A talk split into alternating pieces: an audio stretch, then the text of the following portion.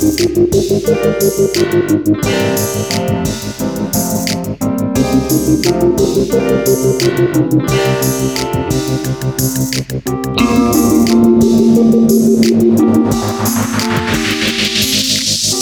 to the Mukilteo Football Show. My name is Miles.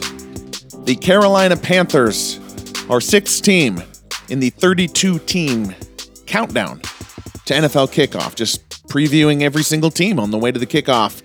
Um, the Panthers, well, we got a lot to talk about the quarterbacks. We got a lot to talk about if they can overcome five wins. They were 5 and 11 in 2019, 5 and 11 in 2020, 5 and 12 in 2021. A bonus loss. uh, they'll be getting quote unquote back. Christian McCaffrey's going to give another go. Um, we're now two years. Two years have fully gone, come and gone since his 2019. You know, the, the Christian McCaffrey 2019 season was amazing. It was Marshall Faulkian, Roger Craigian, uh, 1,400 rush yards, 1,000 receiving yards, 19 touchdowns. One of the greatest running back seasons of all time.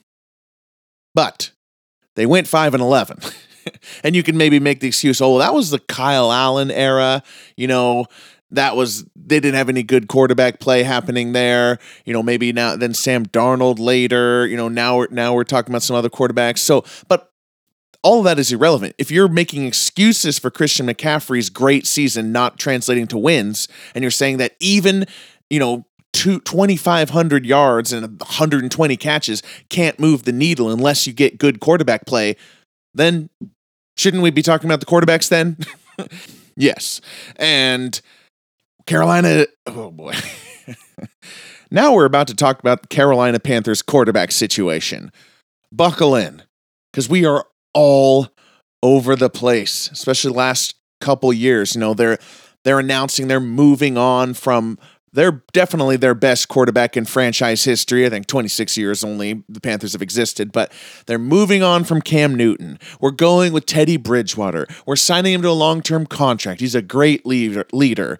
Then all of a sudden, Teddy Bridgewater is not a great leader, gives us no ceiling. We're trading him. We're signing Sam Darnold. And we're unnecessarily picking up Darnold's fifth year option. Why? Because we believe in him. And then one year later, Darnold sucks. We wish we didn't have to pay him the fifth year option. We need somebody. How about Cam Newton? You know, and then we now we're moving on from Newton again, and we're back to throwing stuff at the wall. And they're getting they drafted Matt Corral and they traded for Baker Mayfield after surely trying to trade for Russell Wilson and Deshaun Watson before that. But what we have ended up with, this is amazing.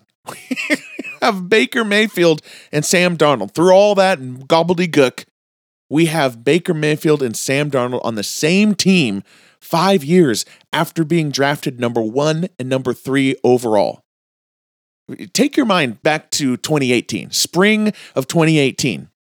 The endless articles talking about Sam Darnold versus Baker Mayfield versus Josh Allen, Josh Rosen, Lamar Jackson, but largely Baker and Darnold. Just nitpicking every little thing, trying to say who would who should be picked first, and and we could not have asked for a better evaluation of this than putting them on the same team while they're still young to remove maximum variables. Um, now, getting here has been problematic, but just saying, take your mind back to spring of 2018, and this is pretty cool. uh, Sam Darnold, I mean, he has collapsed. I mean, we famously the seeing ghosts comment, uh, which was broadcast during the Monday Night Football mic'd up, um, has haunted him, pardon the pun. Um, and his his time in the Jets not great. In September, Darnold looked like, oh, maybe he's able to get something going, largely through rushing touchdowns, but he again let us down. I mean, how many times has Sam Darnold shown a little flash and then followed it with nothing? I mean, injury aside, it's happened too many times to be a coincidence. Uh, though he did say he's proven he can play at a high level. Not great. Not great. Not because I don't expect an NFL quarterback to say that. I think every NFL quarterback would say that. But the reaction of the internet, the radio, the TV traffic analysts, you know, they get take that comment and they sell their products with it. That itself is telling about how people feel about Sam Darnold and how he has actually performed on the field. Baker, meanwhile, the really weird career arc with 2018 rookie year looked like he was going to be the next star 2019 goes bad with all the hype 2020 goes good with the post hype and 2021 season goes bad. Um, and baker I mean, he just hasn't carried a team. He had a good roster. Maturity issues have been thrown around. I don't know but the action tell i don't know anything about that but i do know the action tells the biggest story that the Browns were so desperate for a new quarterback, they gave a king's ransom to Deshaun Watson and they let Baker Mayfield go here to the Carolina Panthers for basically nothing. So, here are these two, Baker and Darnold, 5 years after they were the the talk of spring 2018 and they're competing for a job in camp right now. Uh, they just, uh, I think this was Wednesday, uh, uh, the eighth or the 9th, whichever one of those was was August eighth or 9th. Um, offensive coordinator Ben McAdoo weighed in on the camp battle between Darnold and Baker. Said, "As long as we don't resort to cannibalism, I think we have a chance to get out of this pretty good." So, it is good to rule out cannibalism. Do not murder and eat one of these guys. I don't know how likely it was, but it is good to rule that out. No, just kidding. Rest of the quote, uh, McAdoo said uh, they're they're both going to be better players after we come out of camp and playing really good football. We're just going to let it play itself out. I think the worst thing you can do is rush a decision. Just have some patience. So, from the at least party line, it seems like they're really evaluating this, but I'm not really buying it. I, it's got to be Baker, right? It's got to be Baker Mayfield. I think we've we've seen Darnold. We know he can't do it, and Baker, meanwhile, does have a shred of hope does have a shred of hope. Maybe he's not going to be he's not going to be a Mahomes, a Herbert, a Burrow, but he could absolutely be a Kirk Cousins. He could absolutely be a Jimmy Garoppolo. It's possible.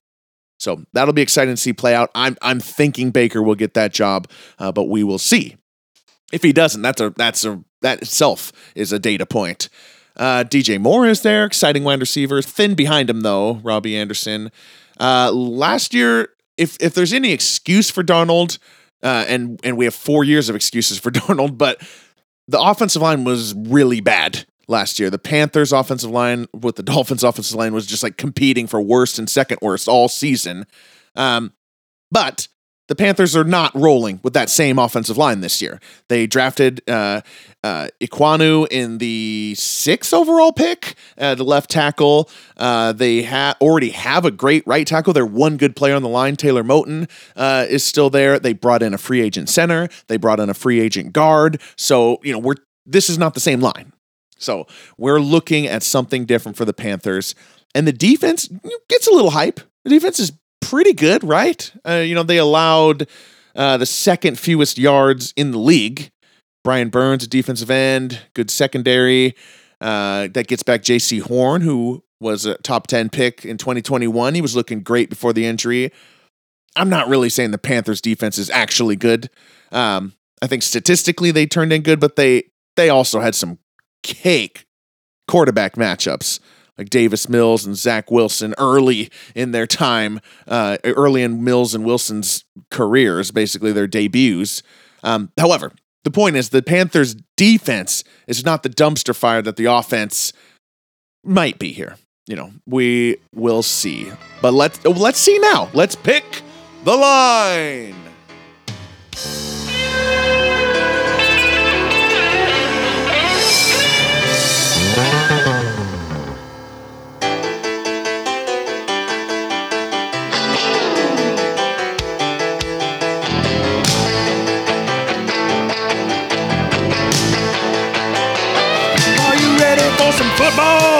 The Panthers line is at five and a half. A tough ask since they've, since as I was just talking about the beginning of the podcast, it's been five wins in 2019, five wins in 2020, five wins in 2021. Um, and everything I just said about the offense, defense, I'm not really banking on. I'm also not a huge fan of head coach Matt Rhule. Seems to be a Matt, uh, uh, a lame duck. You know, even though I'm not going to blame him for all that quarterback stuff I said. I think owner David Tepper may be more to blame for this. Is this a rebuild? I, I don't know. Is it a rebuild or is it just a, a flail, a flail build? I, I don't know. But it's possible David Tepper has learned some things. Nobody's going to fire the owner. Someone is going to fire this coach. Matt Rhule is going to pay the price here. Uh, it just seems like a no win situation. And there's just some articles I've read that just annoy me. I guess I don't know, but there was the I think there was this week Baker. They were in training camp. Baker threw to, to Rashad Higgins a training camp touchdown, and Matt Rhule flagged it for taunting and made the offense run. Like, really? I mean, from afar, that just rubs me the wrong way. That that might work at Baylor, but like, don't do that to full grown professionals if you were 10 and 23 as a head coach.